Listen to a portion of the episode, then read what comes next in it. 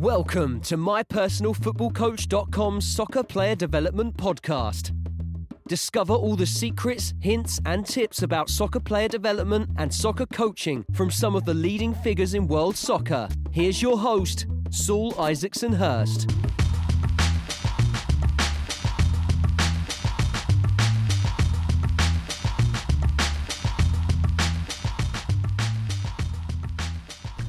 Hi guys, welcome back to another show. Uh, before we start, I just want to say a big welcome to first of all Blackburn Rovers. Uh, really privileged to announce Blackburn Rovers now uh, utilising the My Personal Football Coach Club partnership up in the academy up there. Look, Blackburn, a massive club and a massive quality, uh, long history of producing top top players. So really privileged that uh, they've decided to trust My Personal Football Coach and myself with the development of their players and the technical development of their players using the My Personal Football Coach app and also want to uh, welcome Renegade Soccer as well. Renegade Soccer uh, in uh, in Texas, in America, another club as well on board. So really privileged. Look, my personal football coach is unique. It's the only app you know which is used by professional clubs and grassroots clubs all around the world. So uh, welcome those guys. If you're interested in how my personal football coach could take your club or your federation to the next level, uh, just uh, drop me a DM. but now onto the show. This one is a real cracker. We could have literally gone on for hours and hours talking here. My guest, uh, Timo uh, Jankowski. Uh, Timo is actually currently the uh, technical director of Fiji.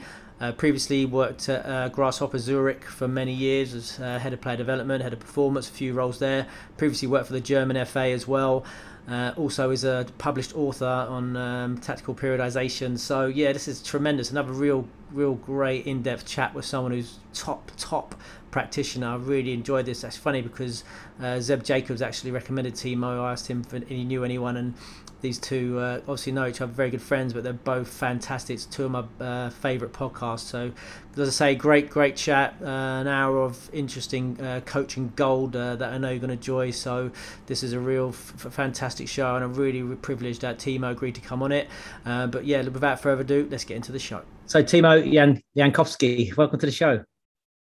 Welcome, Saul. Thanks for having me here. The pleasure. Thanks for coming all the way live from Fiji. Really excited to have you on the show, uh, Timo. Just give us a little brief uh, description of your playing and coaching journey up to this point, please. I'm uh, 36 years now, but I'm quite happy happy because uh, since uh, more or less since 11, 12 years, I can work full time in football. And yeah, like all of us, I started playing in uh, my my village club, and uh, from under 17, under 19, um, I played in the in the highest youth league in Germany. And uh, from there, after I finished high school with 18, I went to New Zealand to play their football for one year. And then there I was, uh, yeah, when I look back, super lucky because I also started coaching. And um, Wynton Rufer, he's quite a famous name. He's the Oceania player of the century. He had a football school in New Zealand. And there was also a former Japanese national player was coaching there. So yeah, already with 18 years, besides playing, I started uh, coaching. And uh, yeah, after after I stopped uh, playing in New Zealand, I traveled a little bit around and I uh, got a tropical virus. And uh, then I was out for playing. And uh, yeah, then I started a degree in uh, business management. And in hindsight, I always say for fun, the only good thing about it, it was I knew what I don't want to do. So I was very sure, yeah, I want to go back to coaching and started my coaching license quite early. So I think with a 25 or 26, I already did my A license with the German FA and uh, by that time already before I worked for the for the German FA. And yeah, I'm uh, based. I was based in Germany, close to the border to Switzerland, and then the next step was uh, yeah going to Switzerland. I was working first for um, for FC Aarau. Um, the first teams playing in the highest league as under 16 coach, and then for the, from there I went to Grasshoppers Zurich, the Swiss record champion, and worked for almost nine years in different roles before I'm now here since uh, yeah now already since 10 months I'm the technical director of the Fiji FA. Wow, quite incredible career only, 36 years young. So very impressive. Imagine where you're going to go in the next 36 years of coaching experiences. It's exciting. Tell me about your first role. I'm going to try and pronounce this as a Stützpunkt trainer with the German FA, your yes, first yes. coaching role. What, I thought that was quite an interesting one. What, tell, tell us like, about uh, that then. Yes, Germany had a very bad European Championship in 2000, huh? and uh, yeah. we could not progress through the group stage. Uh, we drew against Romania, and it was a very old team. In uh, 1996, they won the European title, Uh, but uh, I think they missed a little bit to integrate new players. Though the German FA did a very smart thing all over Germany. Is a build up. I think it's at this time it was already more than 300 so-called Stützpunkte, and a Stützpunkt is like a talent development center. So right. from one certain area, the best players from uh, eight, nine, ten years, they got selected, and then they got trained um, in this uh, talent development center. And from there they meet with the surrounded talent development centers and it ends up uh, as the under 15 national team. And i was in charge uh, yeah, of, of one uh, yeah as i said in germany but close to the border to switzerland. And that was quite interesting uh, yeah from a young age to to start in a, such a role so what tell us so, so you take the 8 9 well, how, how old 10 11 did you say how old were the players there at the yes you, you start already you know to have a good relationship to all the clubs who who are related to your area that you already yeah. know before ah, there's a really talented player coming up and then yeah. uh, from the it was the under 10s under 11 we we wow. started selecting them giving them so you, additional training so you're taking the all, from the pro clubs from all the academies so you're taking players from no that's that's no that's the interesting thing. Not from the pro clubs it's from the local oh. grassroots clubs. And right. by that we really could see when germany won the world title in 2014 a lot of the players progressed from this level because everyone started as a like more or less in a grassroots club. And then from there players most of the time got picked from the from the big youth academies but uh, yeah the fa wanted to make sure you know to have a bigger pyramid and that already from yeah. a young age we are aware who are the most talented players. They get a good quality training. Also the coaches got educated. So yeah it was a was an interesting project and it's it's ongoing until now. Do you think that's still the case now that you can still have talented 10 11 year olds that are not in the academy system in germany that have not been identified by the pro clubs i'm trying to think about england now with such a saturated market there's so many clubs and it's like a race mm. to the youngest who can get the youngest there's very rarely you know those players slip through the net because there's so many clubs so many scouts in in england for example yes it's the same situation in germany i think now the system is so good after so many years you know, uh, I think it's hard. Uh, of course, sometimes you have these players, maybe they join with 15, 16, but I think it becomes more and more difficult. Yeah, maybe we can speak later about it. You know, with all mm. the, there are a lot of studies, like at least you need eight years in a top environment to train. So I think now the system is so good in Germany that from this um, DFB Stützpunkte, so many players uh, make the way already from a young age or in the right age to, to a pro club. So tell us a bit about that center then, your first job. Tell us a bit about what was the coaching philosophy, the coaching methodology that you provided there with these young players? Yeah, it was uh, broken broken down uh, from the from the German FA, and uh, yeah, in the German FA, I think uh, I can say I did uh, my A license there. We have some very good uh, educators, some really really smart people. Maybe they're not so famous to the outside world, but they are highly experienced in the youth development. So I think there were some some some groups who, who discussed how can we do that in the best possible way. And already by this time, um, a very important thing was uh, you know, I think it's not just in the German FA. In the coach education, you have the you have the four pillars. You say like, ah, you have a technique, tactic, mental, yeah. athletic. But mm. uh, you know, um, Raymond Verheijen, he identified there are six big mistakes in this in this setup. For example, where's the game awareness, which becomes very mm. important. And I think what the time I was starting there as a young coach, what was very interesting. Uh, now everybody is speaking about scanning, game awareness, but already at this time, and it's now quite some years ago, the German FA was very aware uh, that the space is becoming more and more tight and less. So game awareness is a very important point to develop. Even it is not mentioned in the coaching, you know, in this coaching model. So mm. a lot of things was about individual training to develop a scanning ability, and of course also very important another topic, uh, you know, the outplaying, outplaying in a one v one, uh, identifying the the two v one situations so it was uh, a lot about like uh, this small group tactics, individual tactics. So the players can reach a, a, high individual level before they progress to the to the next stage. So I think at this time, yeah, they were a little bit ahead uh, before a lot of countries. Interesting. Can you give us an idea what a typical session might look like for some of the boys there? Yeah, like the, the interest. Well, I think what they also did really good, what I enjoyed, you know, they had a very clear idea, but it was not like they were giving you the session one to one. So, for example, we also had the mentors who were coming time to time to, to watch the training, to give feedback. So we had to stick uh, to a certain topic that was changing. I think by this time it was a six week cycles. and then we had to stick in this topic but we could choose uh, we got some ideas of exercises but depending on how quick our players progressed yeah we could we could choose the ones because we were the ones who see them on a, on a weekly basis so they gave us the topic but they also gave us the freedom so that was also nice to see they they believed in us how they educated us of course they want to see the topic but they give us some freedom in between the topic which i when i look back is important because uh, I think you need to give a topic, but if you give the session one to one, I think as a coach you lose some some of the drive, Absolutely. some of the passion. So yeah, Agreed. and, and so give us, give us an idea. Give us an idea of a topic then, and give us give us a bit of a session that you would have put on, like you know, warm up, bit part one, yeah, part for, two, just you know, some of the juicy details, as we say in England. For example, like the let's say the one v one uh, was broken down, you know, in those different situations, uh, open and from okay. to the side on different angles, open and behind. Yeah. And then we already try to correlate it in a, in a warm up. Uh, you know, maybe you can call it ball mastery with a different uh, progressions. That uh, that's also, you know, we did some moves. For example, if I have an opponent up front, it's a different kind of moves uh, you need to do as if you have an opponent at the angle.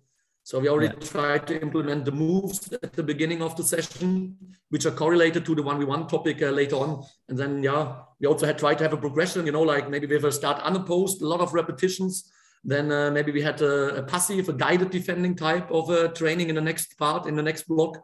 And then it was like, yeah, one-we-one. Small groups, maximum 12 players, a lot of lot of repetitions. Yeah, best best with the best. Yeah, and mm. then hmm. also yeah, ended with a with a small-sided game where we also try to relate to the topic. So quite a simple uh, basic building blocks, but I think the nice thing we really stick stick to the topic. Yeah, interesting. Did they have, did they ever play games like with other centers and stuff like that? Any fixtures? Yes, but also uh, especially you know in Germany, Switzerland, also because of the weather, a lot of like indoor tournaments, mm. yeah, which I think is also at from this age nice from a uh, development point of view. But also when we played outside against when we were measured against the other talent development centers, it was always um, small-sided games. Yeah, where, we, where you really want we want to see the, the, the, individual class, the individual ability of a player with a lot of repetition. Yeah. yeah. because a lot of times I think yeah when you play 11 against 11, uh, too young yeah, you just see the, the, the big guys, the very clear players, but especially the late bloomers. Yeah, I think you you need to see them in a small-sided games. Absolutely. So then, tell us about your next role. You moved across the border into Switzerland. Um, you're the U16 with with uh, that club. Tell us about that. How did that come about, and and what were the challenges, and what did what did you learn through those initial experiences? Yeah, and then um, I will. We moved to I moved to Switzerland and uh, I think still until now, I think we can say Switzerland, they're doing an awesome work because you know we are a small country with 8 million people. But mm. uh, yeah, they also they won the under 17 World Cup.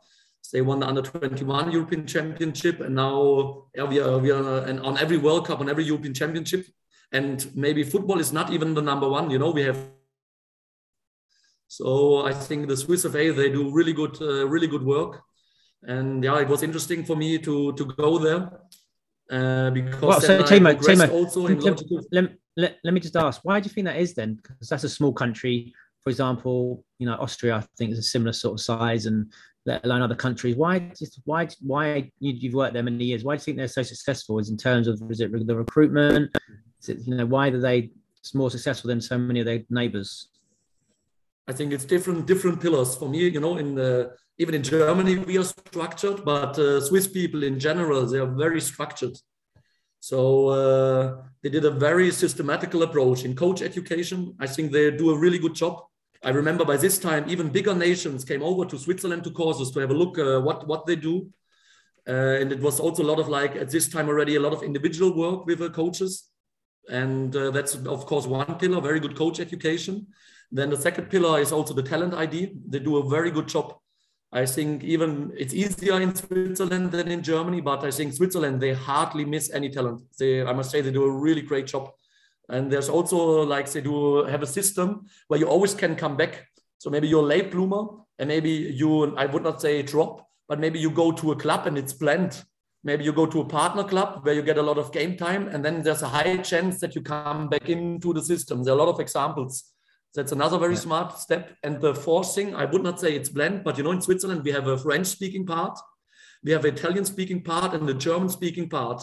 And I think what they also do good, you know, if you play an Italian speaking part against FC Lugano, it's like catenaccio, Italian style of football. If you go to the French part, very nice profiles, you know, like uh, the, the black guys, very fast, a lot of athleticism, a lot of individual class. In the German speaking part, very structured, very good education. And I think also this mix, because I also was uh, under, under 16 assistant coach uh, for a time, and there really could see the mix. So I think three things the coach education, the talent ID, and the club management that we don't lose the players that, that is blend and the fourth pillar it's maybe not blend it's the culture. But i think they're aware of it and they just leave it like this. So it's very nice. Mm. we have a mix of different uh, playing philosophies football philosophies and i think that mix is interesting and tell us about then your that that, that first coaching job you had there fc aurora Aurora, is it? I think it was the uh, next. I think that's also important in a coaching pathway. It was the next logical step because it was an older age group, under 16. And Aarau, yeah. it's a professional club, but it's more like I would say a smaller club with a very good uh, environment. So yeah, that was really nice for me also to progress from a personal point of view. And um, the under 18 coach, he was the former first team coach, but uh, he enjoyed the youth more. He really had a heart for youth and also the, the head of youth, uh, Sascha Stauch, he was a player for FC Aarau, where they also won the title and oh, every day I was with uh, six three persons in a, in one room. So yeah, it was very nice for me from two experienced guys uh, to to learn a lot, uh, to progress. And then I think yeah, we did quite a good work, and also and I can well, say by any... this time, if I look back, it was maybe a mistake. You know, I was oh. focused too much on winning by this time. I was a very young coach. I want to show ah, I, I can, yeah. but actually it helped me to progress to the maybe the, the with FC Basel to the best youth environment in Switzerland to Grasshoppers Zurich, uh, because we, we beat the team and then uh, they say think ah, uh, or they say spoke with me if I want to move over. Yeah, but when oh, I look back, I was too much into winning and not development. But to change okay. the roads to progress to the next club, it was helping me. Well, you got development of your career. It's also important, maybe sometimes. Yes, and it was not right, if I'm honest. I'm still in good contact yeah. with all of the players yeah. Um, but it's funny, you know, when I speak with them, uh, yeah, they, they really they enjoyed it. I always try to have a good relationship with my players. But if I look back, and I think it's with a lot of young coaches, the mistake is they mm. prioritize their own career pathway and uh, yeah. push the team to to to win. And maybe if I look back, I could have done more in terms of development. So yeah, that, that's a learning moment when I look back. But it yeah, helped we, me to, yeah, to progress. Yeah, we talk about we talk about this a lot on the show actually with all the coaches and about you know winning over development and the importance of it. That's interesting. But just just what, what would you say? What was your main takeaway? Was there was there anything you you thought then when you went there in that experience in that two years, which you, which you what the main things you took on board, which maybe that was different from coaching in Germany, or the main things you learned from that time? Uh, the main thing for me was, you know, I was it was the first time I was surrounded on a daily basis with uh, top coaches who were this time much more progressed than I. Both coaches had the pro license. And uh, yeah, and also you must tell sometimes you need a little bit of luck. And I was always lucky, I must say, everywhere I went, even the time I started very young in 18 in New Zealand. And then in the next club uh, with the German uh, with the German FA first, and then with FC Aarau, surrounded by two top people, uh, it helped me a lot. So that was maybe the biggest change in the German FA. You know, I was more like by myself a little bit. We just have hmm. maybe monthly or quarterly meetings. But the big change was now on a daily basis. I was surrounded with a two, three top people. And there really, I really could progress. I could bounce ideas. I got feedback on my training. So that was maybe uh, from an environment point of view, the change was very, was very important. So then tell us about Grasshopper Zurich, massive club. Um, yes great tradition producing players. What tell us about that? Then you told us that's how you initially got the job, but what was the main things you noticed when you first went into the club? Uh, what were the what were the differences or the similarities between your last club or Germany, that sort of thing? Uh, difference is, you know, it's a, it's a Swiss record champion. Uh, the last few years, unfortunately, they struggled a little bit, but uh, still the people, it's a very proud club with a rich tradition. It's a, also a very old club and founded in 1886 uh, and as I said, it's a Swiss record champion, and they always had a history for producing good young players. And what I felt immediately when I went there, you know, it was a, coming from a nice environment, nice learning environment, into a pressure environment. For example, by that time, our I was the under 16 coach. The under 18 coach was Johann Vogel, who played for, for PSV Eindhoven, who played for AC Milan. The under 15 coach was Ricardo Cabanas. The, he was the, the most famous captain of Grasshoppers Zurich, Swiss national player under 21 coach Boris Smiljanić, also Grasshoppers Zurich captain. And you know, also me coming from Germany without a big playing career, in between these people, was also the next step to learn. So coming mm. from a nice learning environment to a more pressure environment. So, but again, I must say I was very lucky, you know, with these ex-players, and I really learned from them, you know, from a player perspective, how how how the game works. Also in in the youth development, what um, abilities you must have to to really make it. So again, yeah, coming from a nice learning environment to a high pressure environment, and again, very lucky I, I was surrounded by these by these top people. So tell us about then your your just reflect then because your, your career progression next you pretty much worked right across the club didn't you? So what was your next role and how did that progress? Yes first i, I started as an under 16 coach. And uh, yeah again like even there you know it's about development but you they also want you to win something. So i was lucky i was uh, we were winning the swiss under 16 cup and of course i said it's about development but sometimes you also must be realistic for which club do you work what is expected yeah. of you and uh, actually again it, it helped me uh, yeah to progress in the club so from under 16 coach, I went into a role. It was called by that time the head of performance. So I was in charge then as a next role from uh, under 21 all the way down to to connect a little bit the the, the football the, the football ability with uh, you know with the with the performance environment because at this time I also got interested. Um, I did my as I said my A license quite young and I see the game becomes quicker and quicker. So one thing is, of course, you know, the, the game awareness, the technical ability, but also, you know, from a fitness point of view, uh, injury prevention, uh, how you develop uh, the coordination, the, the speed, uh, football fitness. And I was really studying this topic, but I, I could not find football people at this time. I just find very interesting people, you know, from track and field or from other environments, but it was not football related. And then I decided I studied by myself and then they created this new role, head of performance, where I was in charge to combine the, the football side, uh, the style of play, tactical things with the, with the fitness part, which was at this time not very, very common in, uh, in Switzerland. So, so just yeah, idea then nice. of give us some practical examples and how that worked in terms of what, what were your roles and responsibilities and how did you, how did that, how did you put that onto the grass with the players?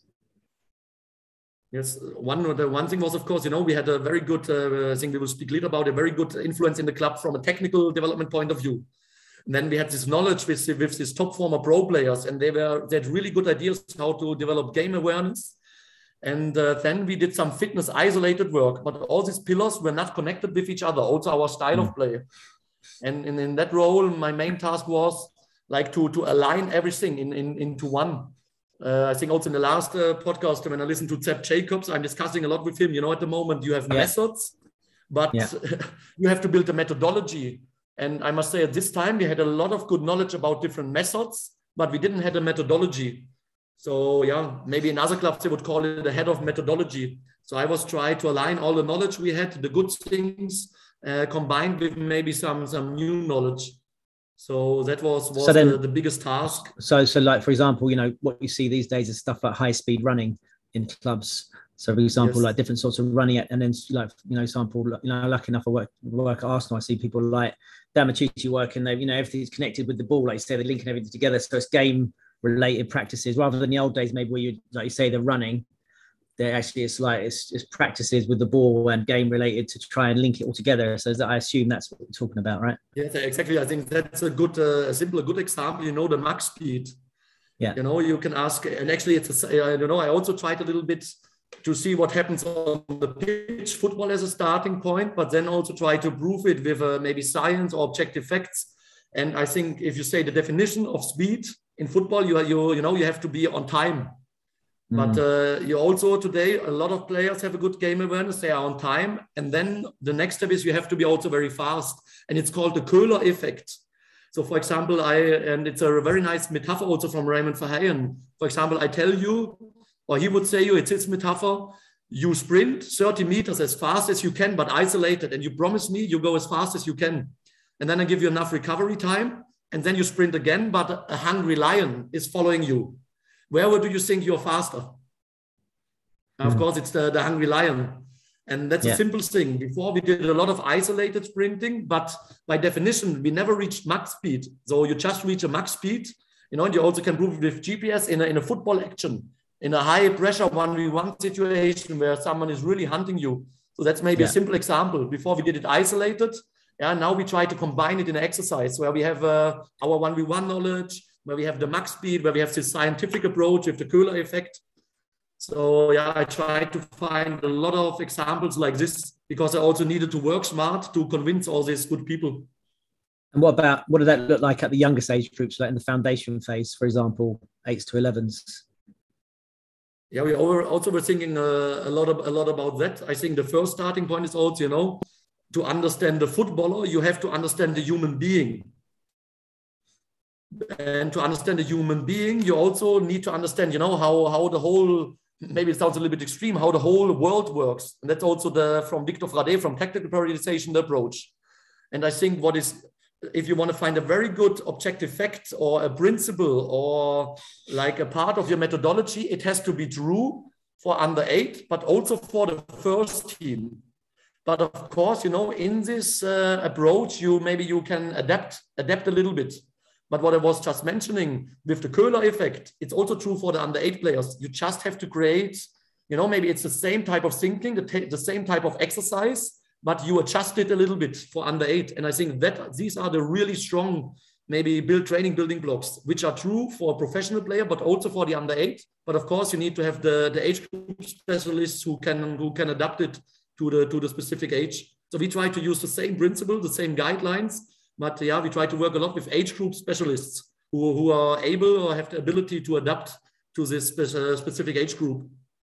Interesting. And so, so how long did you do that role for the head of performance? Um, actually, I, I uh, after quite a quick time, I did this role. I continued this role, but then in the first team they were fighting relegation, and uh, then together with another guy, Carlos Bernegger, who was the head coach, they asked me to help out. Yeah, to, because uh, yeah, if we would have went down, it would be a big catastrophe for the club. So they asked me to to join the first team um, together with Carlos Carlos Bernegger and uh, that was the next uh, pathway uh, in, in my career. Yeah, working with first team players, and uh, we could avoid the relegation, so it was successful. Um, and it was nice for me to see that the principles, the things we're working in in the youth, also working in a in a first team uh, environment. So yeah, that was quite important for me to see what we do in the youth development in different age groups this approach also works in a in a pressure environment situation with uh, professional players from uh, all kind of countries. Interesting. And so, what was the, what were the main challenges working with first team players? Yeah, the, the first thing is you know it's about it's more about the how. It's I think in general you know you can have the best knowledge, you can do the best training if you don't find a connection with the players. We must be honest. no chance they kill you. As, you know maybe it's easier in the youth but in the first team, especially again, as a, if you don't have a big playing career, you're a young mm. guy. If you don't come well enough, they don't respect you. Uh, it will be difficult. So I give you one example. For example, um, Munas Dabbur uh, was playing for us at this time, and we know we needed him in a top shape because he was maybe the only top striker by that time. And later on, he played for FC Sevilla. He plays now for TSG Hoffenheim in the Bundesliga. So he's a he's a very good player. And when he came from Salzburg, he had some problems with the hamstring. So, you know, when I spoke to him, like uh, I, you know, I and I remember he was coming in with the how do you call it? You know, not with the running shoes. He was coming with the the busing, the busing shoes. You know, and busing a shoes. lot of coaches would act it like, well, how do you call it? You know, the if you go to the beach, like the flip flops. Oh, yeah, flip flops. and, yes, and he was coming like that to the first training. You know, yeah. And if you're not, uh, you know, and I, am lucky because the coach told me ah, you have to build a good relationship. And for example, a mistake a lot of young coaches maybe would do, they would say, Hey, how is it possible? I do a training with you and you're not wearing even running shoes. And yeah. you know, if you do that, the, the player kills you because he goes back in the dressing room and says, Hey, the young guy, what do you what do you think he is? But I yeah, said yeah. to him, Hey, look, Munash, I really studied your your injury uh, thing and yeah, I want to I want to work with you, I want to help you, but it would be important, especially if with hamstring, if you would put your running shoes on. And he said, hey, brother, no problem, uh, I go down. And you hmm. know, but for example, if you would react different, he, yeah, he could yeah. kill you. And yeah, I, I, saw it. I saw it also happen with other persons. So the most important thing is you need, but I think it's the same with the youth players, but even more important with professional players, you need to respect them, and then they will respect you. But if you act like the big guy, no chance. You can have the, the best knowledge, no chance. They kill you. Hmm. So how long did you do that for? Then you just did it to the end of the season to until they were safe. Um, I did it until the end of the season for three months, so we avoided relegation. But already before I said I, I do this to help, but uh, I want to progress in the in the in the first team. But then the next step, it was nice because they could see also, uh, yeah, I helped the first team. It was working the way I was working, and then they gave me the head of youth, the head of youth and the player development. So that's so, your head academy director. Essentially, you're yes, exactly, head of the academy, right? So exactly. tell us then about so, then tell us a bit about the the coaching philosophy then at the club, for example, starting at the youngest age groups with the nines, tens, elevens. What's the philosophy there in terms of technical, tactical development, that sort of thing? Yes. I think um, we always Grasshopper Zurich always had a big tradition. You know, when they won the when Swiss won the under 17 World Cup, four or five players came from the Grasshoppers Academy. And also we were famous, always very young players. They have a high individual class and can go to the first team. And I think when we look back, and at, at this time it was already some years ago, but everybody spoke so highly about Ricardo Moniz and Piet Hamberg.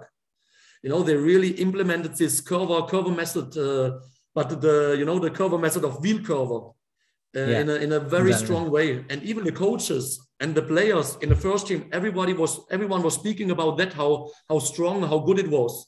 So that was always part of our identity. So of course uh, I, I i also wanted to reinforce it because it got a little bit lost. So we wanted to reinforce on that.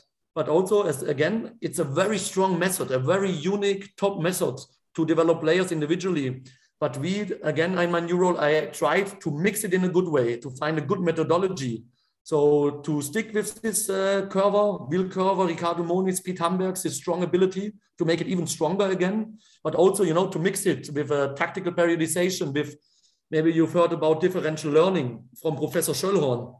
He's a professor in Mainz. It's a very, it's it's a very nice approach. And Tuchel and Klopp, they both have been coached in Mainz and they kind of used his way of thinking in their training, which was very new. So I really went around from club to club, uh, tried to meet with smart people to learn from many different methods and trying to build our unique Grasshopper Zurich methodology. So yeah, the first thing I was researching, speaking with many people, with people from the past, from the successful period, to, to develop our own our own methodology, and that was written down in a in a curriculum. Give us some idea then about differential learning, just for people who haven't heard about it before. It's a, it's it's really it's it's really great. It's a maybe I must say he's ten years ahead. If you really listen to him at the beginning, you know it sounds crazy. So, for example, what he's saying, or like he said, his study has proven it that we only learn from from the different from the differentiation between things. So even if you work, for example, with the with the Coerver method, where it's a lot about repetition, he said the only thing you learn is from the difference between the two repetitions, because he, he has proven it's impossible. Uh, he said if you want to sh- you shoot from 60 meters to goal and you want to repeat the same shot, it will cost you 10, 30, 50,000 shots. And it's not possible in one football lifetime. But still you want to repeat the situation but the only thing you learn from is to differentiate between the shots. And for example, what he's suggesting, and uh, it sounds crazy, but now I'm testing it here in Fiji, and it, it seems to work really well. So, for example, you shoot a free kick in a in a in a with maybe you with the perfect technique. What he's saying, it's not existing. And then maybe the next time you swing your right arms and you try to shoot. And then the third time maybe you start to jump only on your left leg before you kick it with your right foot. And then maybe after 100 uh, different repetitions, then you shoot again. And what he's saying, with this extreme difference doing the same thing, the, the, the first shot and the last become even better. So it's a new way of, of thinking. And yeah, it's, a, it's, it's maybe I met him once. And when I met him, unfortunately, at this time, I was not good enough. I could not challenge him enough, you know, with questions. But this guy is so inspiring. You know, he's a, he studied physics, he studied the brain. But on the hmm. other end, also he studied Zen Buddhism. So again, it's it's a methodology. You know, a lot of people they just stick like religion. They say, ah, I am a Christian, I am a Muslim, and I cannot even listen what the good things, the other things, uh, the other people do. But he studied the one extreme. He studied the brain, the physics, and then he studied the Zen Buddhism and he looked in between what it is possible and yeah maybe uh, his, uh, maybe you should try to get him on the podcast he can explain much better it's, yeah well really Absolutely. fantastic, I must say. And before you go on to that, and, and you, you talked about, you said about Coerver and you said Wiel Coerver and Ricardo Kova, because we tried to explain this on the show and people who I've been lucky enough to work Ricardo and people don't necessarily understand the difference, do they, between the different, maybe because Coerver is, a, is a is a broad church, like a broad umbrella of many different you know aspects underneath it. Tell us what's your thinking of that. What's what's so special about that particular style that because people say Coerver is everything. People say I'm Coerver, so actually no, my Coerver is a bit different from maybe what is commonly known as Coerver, if that makes sense. Yeah, yeah. You know, it started like this, like when I went to Switzerland and for the first club I worked and we played against, against grasshoppers, I still could see, wow, the, the quality, the one we won, the individual quality they had. And I got interesting. I think, what are they doing? How do they work? And then, you know, I spoke with people and then I found out they say, ah, it's from this time from Piet Hamberg and Ricardo Moniz. It's still, even there are some years gone. Imagine how strong this, this method must, must be.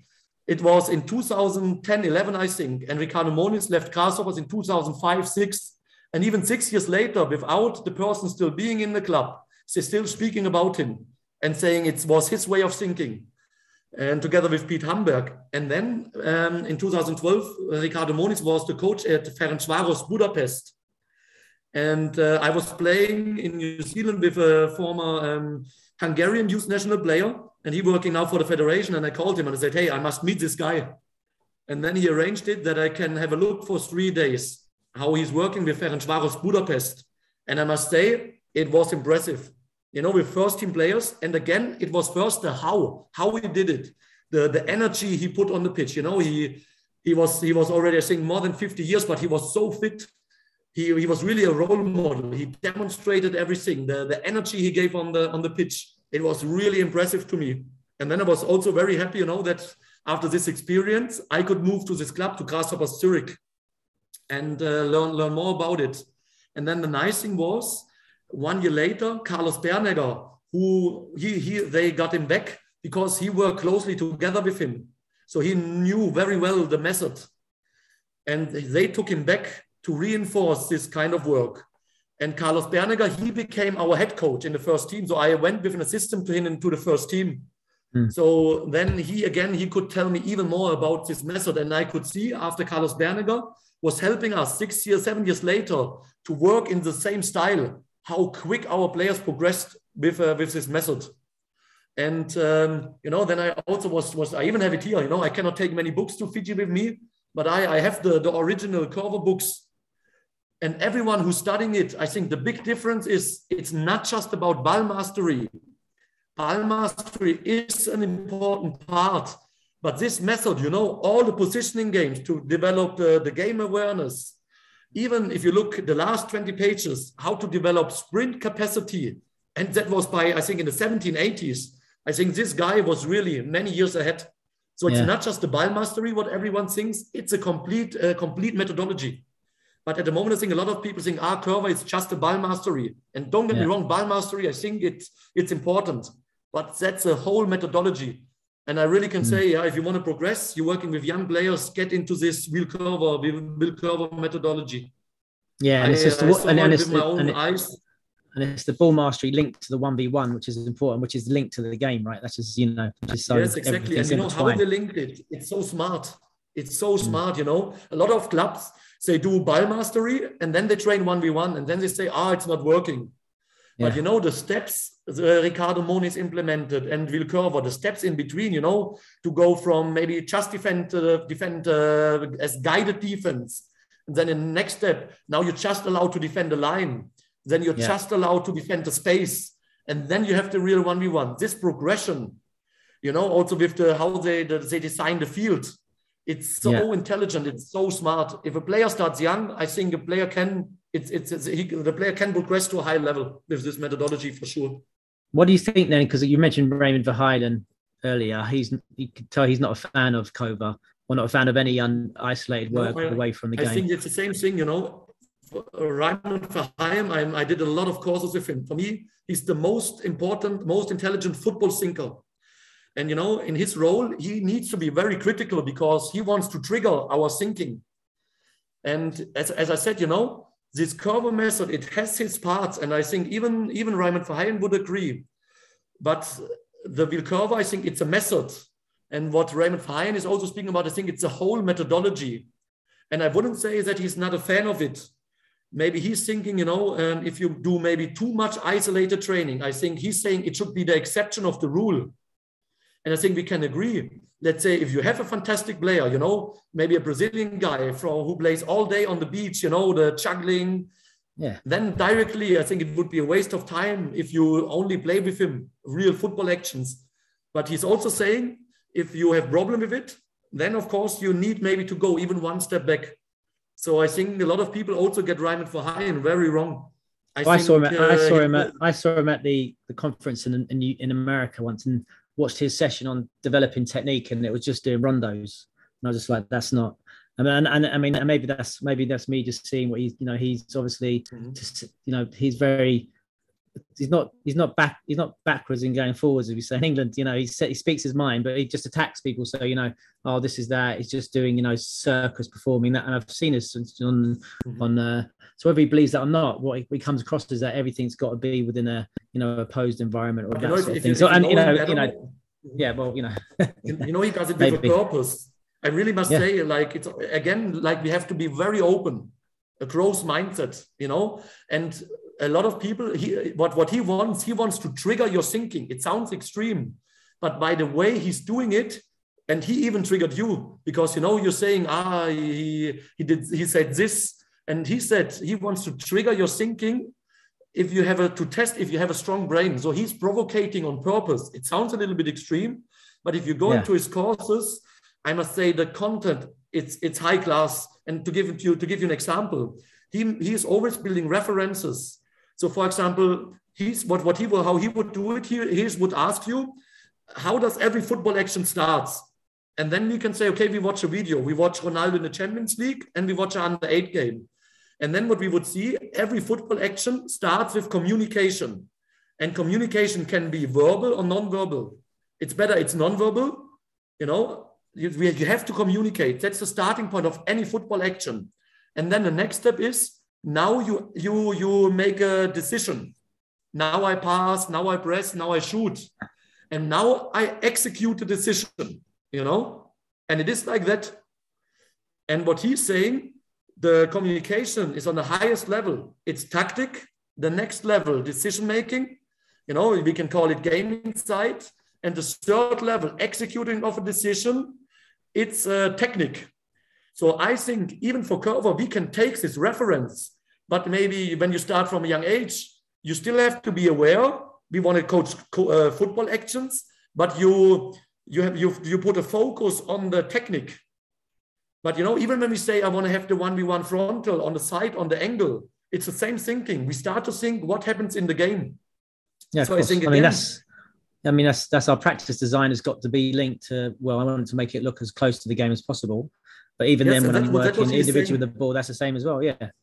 Yeah, and I think then we can agree. You know, if we would have a player from the like, let's make example the Brazilian guys, you know, who, are, who have so many repetitions, and if they yeah. already have a high level of ball mastery, yeah. then of course it would be a waste of time.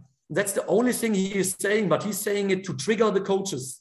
But I think again, I can just speak for myself learning from him. He's a top intelligent guy. Learning from the Wiel Coerver method, learning from tactical periodization, learning from differential learning. You know, it's different methods. And I try now for Fiji with this study the external factors. I'm trying to put from the best of this thinking my own methodology for this external environment. And that was Raymond Verheijen is also saying. Be open-minded try to learn, but try to put it put it in references because you need yeah, references I mean, to teach the people. Yeah, but so yeah, I really like, must say, um, the more open we yeah. are, the more we can learn. Absolutely, I think René René Meulensteen had him, him on the show, who was obviously another uh, big uh, uh, advocate of Wiel Coerver's COVID work, and he said the same thing. He goes, "Give me, give me that Wiel Coerver's work, and then give me the Guardiola, you know, possession work. Put those together, and you have got the perfect player development model. And that, whereas you have that, you know, you, and that's what it's about. It's about balance, isn't it? I think we probably think that people want it everything. You know, everyone's it's binary.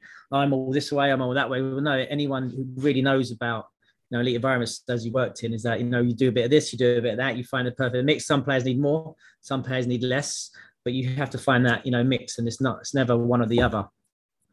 Yes, to- totally agree. You know, and you also can say, you know, a little bit philosophical. You know, dual yeah. like the, the, whole world is dual.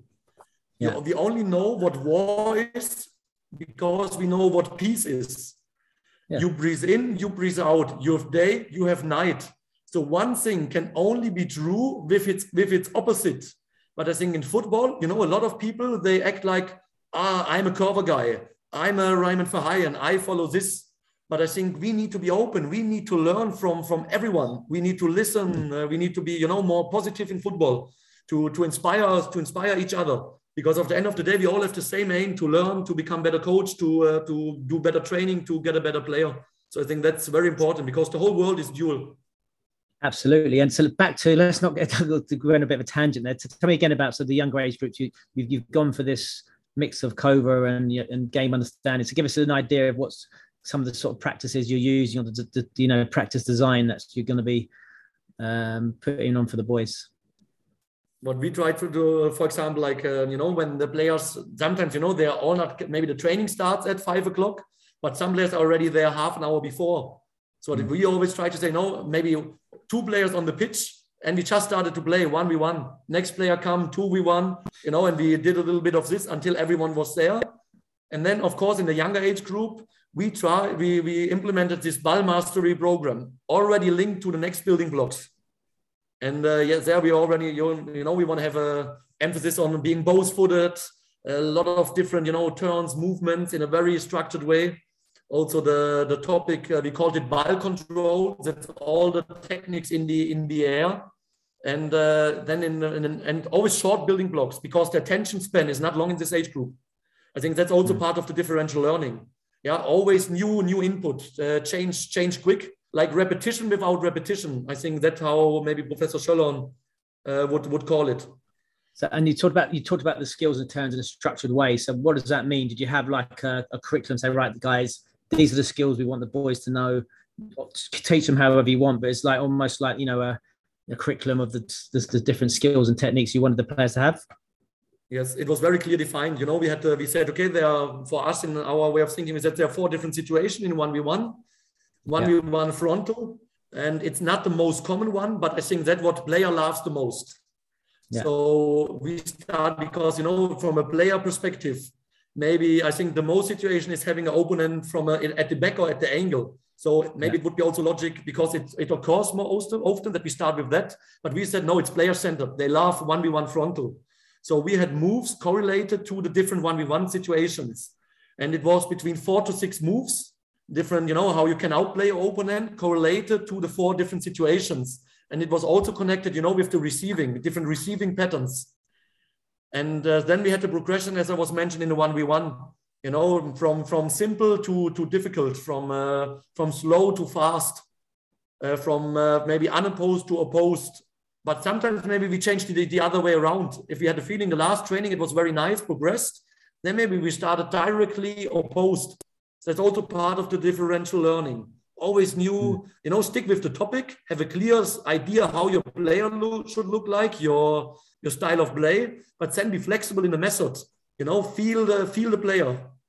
It was also interesting correlated to this topic. I was speaking once. Uh, I had a nice opportunity to have a dinner with Albert Capellas, who's now the head oh, right. of youth in Barcelona. Yeah, I know. A very, very great well. guy. And you know, he was yeah. asked, he was asking me, uh, like, when is the best way to blend the training? You know, it was a little bit provocating question.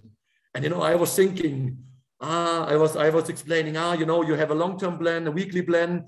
I have to reflect on the training yesterday. And he said, Yeah, yeah, all right.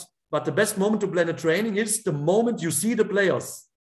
Because you know, the players, they are individuals and they go to school they have maybe some problems so you you need to feel you develop a feeling what's needed today but you have to be very well organized because if you want to feel and to react you have to have in your head in your head all the progressions all the exercises so for example you know when i was seeing the players i looked i looked down on the pitch and they were playing long balls for whatever reason and maybe i know some players they had a hard time in school they had a hard test then we were maybe saying, okay, these six players play 3v3 who had a hard test and just enjoy today.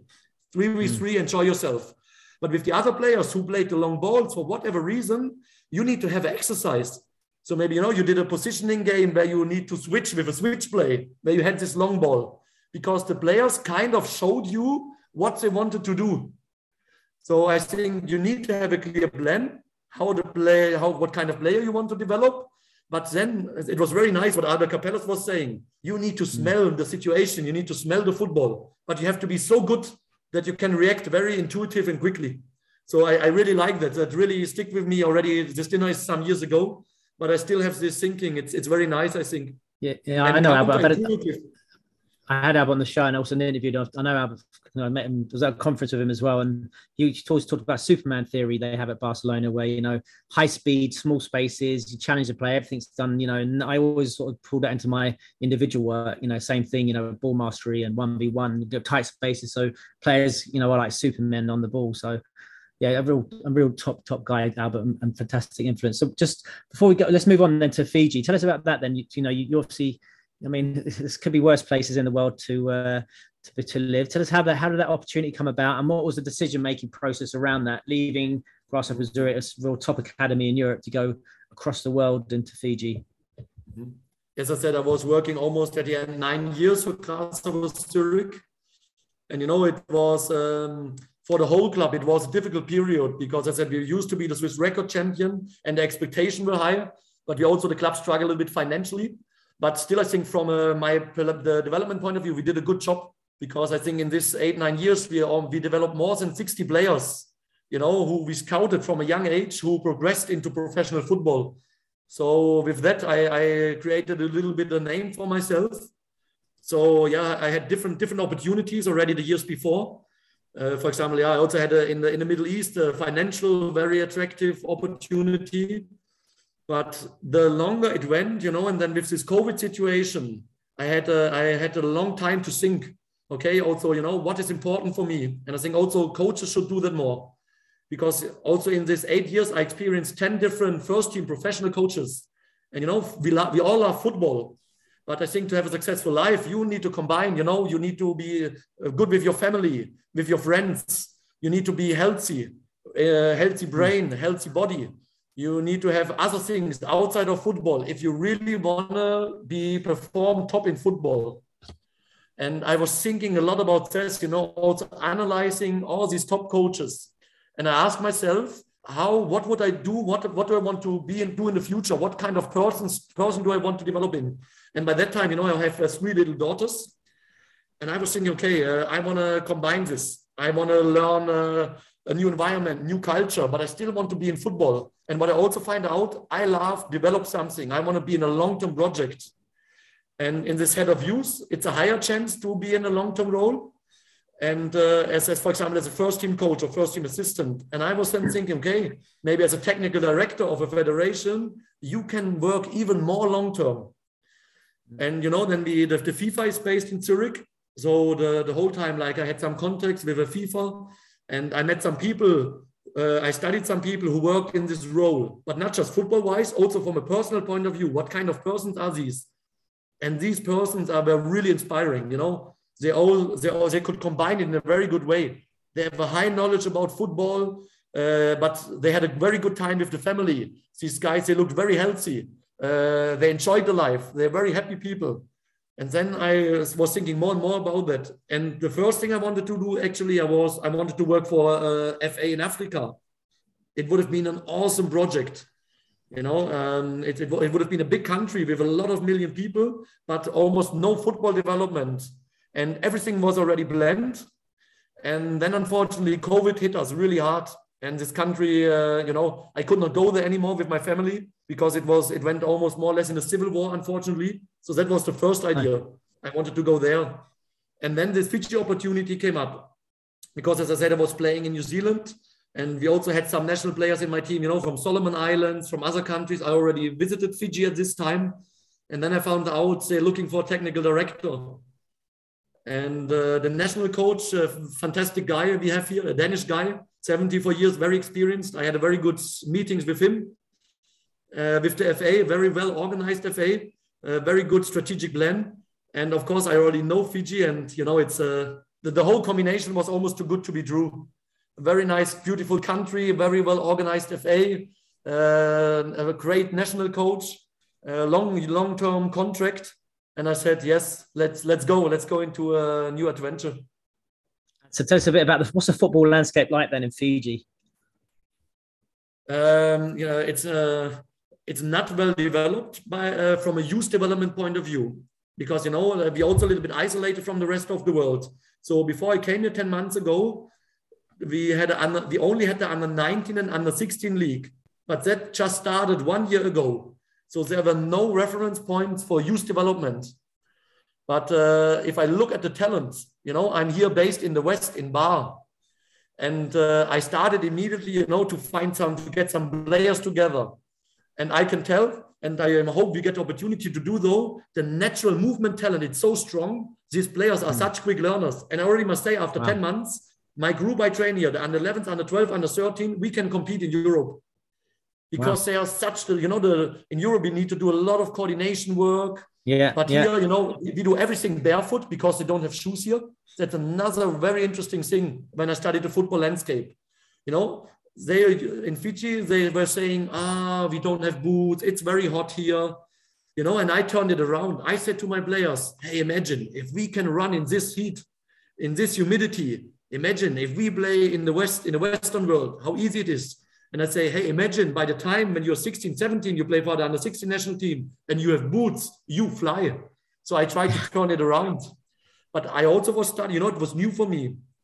Uh, for example, this barefoot thing. In Fiji, we, when, when I drive around, you, you hardly have goals. You know, they're very nice players, like nice profile. But if you don't have goals, you know, the direction is missing. And one of yeah. the most beautiful things is scoring goals. So they also yeah. were not experienced that. So a lot of in my thinking now is, yeah, we need to have goals in every session. Uh, we play barefoot, and I also I, I, I coach barefoot, and I feel by myself, you know, especially in this ball mastery, how much I progress, because you know, barefoot, if you don't hit it perfect, and it's also a way of differential learning. Instead of saying coaching the whole time, ah, you have to strike like this with the inspan, with the with the outside, it is like this. Just play barefoot. You find out very quick for yourself because you only hit once in the ground and then you know how you need to shoot. And then I was studying a method of a guy, he's called Jean Marc Guillou. I don't know if you heard about him. He's maybe the top guy in the world for developing players a lot of people never heard of. It's a French guy and he, it's a former French national player.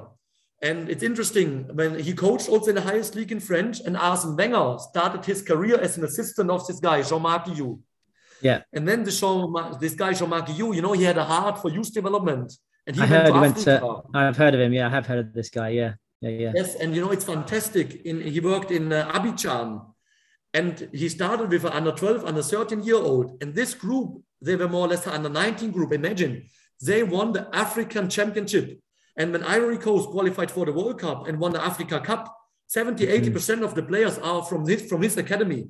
And now Mali is very strong. You know, all the players playing in Liverpool, Salzburg, the under mm. 17, they went to the semi final. It's also from his academy.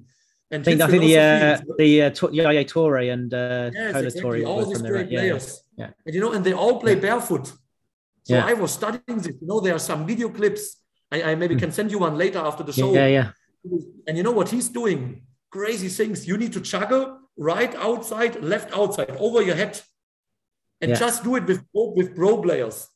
They will struggle, I can tell you. But what he's doing, you have to do that on time. So you have to go barefoot, this difficult skill, and then maybe in 100 meter you have to do that in 20 seconds. So always competition. And I studied this method because you know this environment in Fiji, I didn't have a reference point. And then again, I did the same. I am very open. I try to learn, and I implement this. You know, with all the mix, with uh, the thinking of Raymond Verheijen, with the thinking of Wiel Coerver, with the thinking of differential learning, now with the thinking of Jean-Marc Guillou, I try to get the best out to develop now our own unique curriculum. And actually, in two weeks, we launched the curriculum here in Fiji. So that will be also totally new. And I think, uh, yeah, with that, I hope we will very progress because people lack lack reference thinking. And now I hope hmm. uh, to this, this with this youth curriculum. And you know, it's not my curriculum. I just I speak with a lot of Fijian people. I try to develop it together with them. And actually, we have a very nice name in Fijian. We call it Totolo Futupolo. And you know, that's also nice. It sounds like total football. But mm. actually, if you translate it, it means fast football because we have a lot of fast players. You know, the fast muscle fibers, we really have it mm. here. But also, they are fast from a thinking point of view.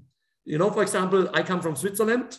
If my three daughters go over the street, it's very easy. You know, we're over organized in Germany and Switzerland. You maybe yeah. you don't even have to look to the left. You just go over the street. Everyone stops because everyone sticks to the 30 kilometers. But if you want to go here in Fiji over the street, you know, car coming from one side, we have the wild ducks coming, then one car crossing from the other side, people running over the street. What they do, you know, they scan, scan, scan, scan, decision making, decision making. Yeah. And that was my analysis when I came here. A lot of fast muscle fibers, very nice developed nervous system, and this maybe not football related, but this scanning, this quick thinking, learning, it's really in here. And I think it's a fantastic starting point. I really look forward to develop something in the next few years. And what, what's your target then? How are you going to gauge your success at, at in, in Fiji? Yes, you know, um, it's it's different roles. You know, I'm in charge of the coach education. That's very important. I'm also in charge, you know, of the national teams, women, men, youth national teams. Then another pillar is also beach soccer, futsal. But my main task, why I'm here, and it's called, it's new from FIFA, new project from Arsene Wenger. It's called the Talent Development Scheme. And uh, on a second, on the presentation of this talent development scheme, of the second slide, it says every talent deserves a chance. And that's my main target here. And together with this talent development scheme, what we want to do until 2026, all over Fiji, we want to build 20 to 25 talent development centers, you know, like we did in Germany. So that's my mm. main target. And I'm, if I think if I could do this together with the people here in the next four years, having no references for youth development. And in four years, we will end up with this 25 talent development centers working with the same methodology, you know, same ideas of scouting. Uh, that would be, uh, would be fantastic.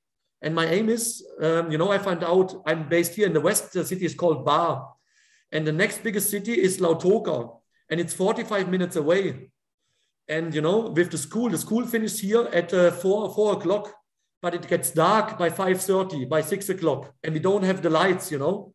So already if you're 45 minutes away, you cannot train here in Ba. And my aim is every talent development centers has to be within of half an hour. And I hope with that, every talent in Fiji by 2026 will have the chance to, to participate in a good uh, football environment, positive environment with a good methodology. That's, that's my biggest aim I want to develop in the next four years.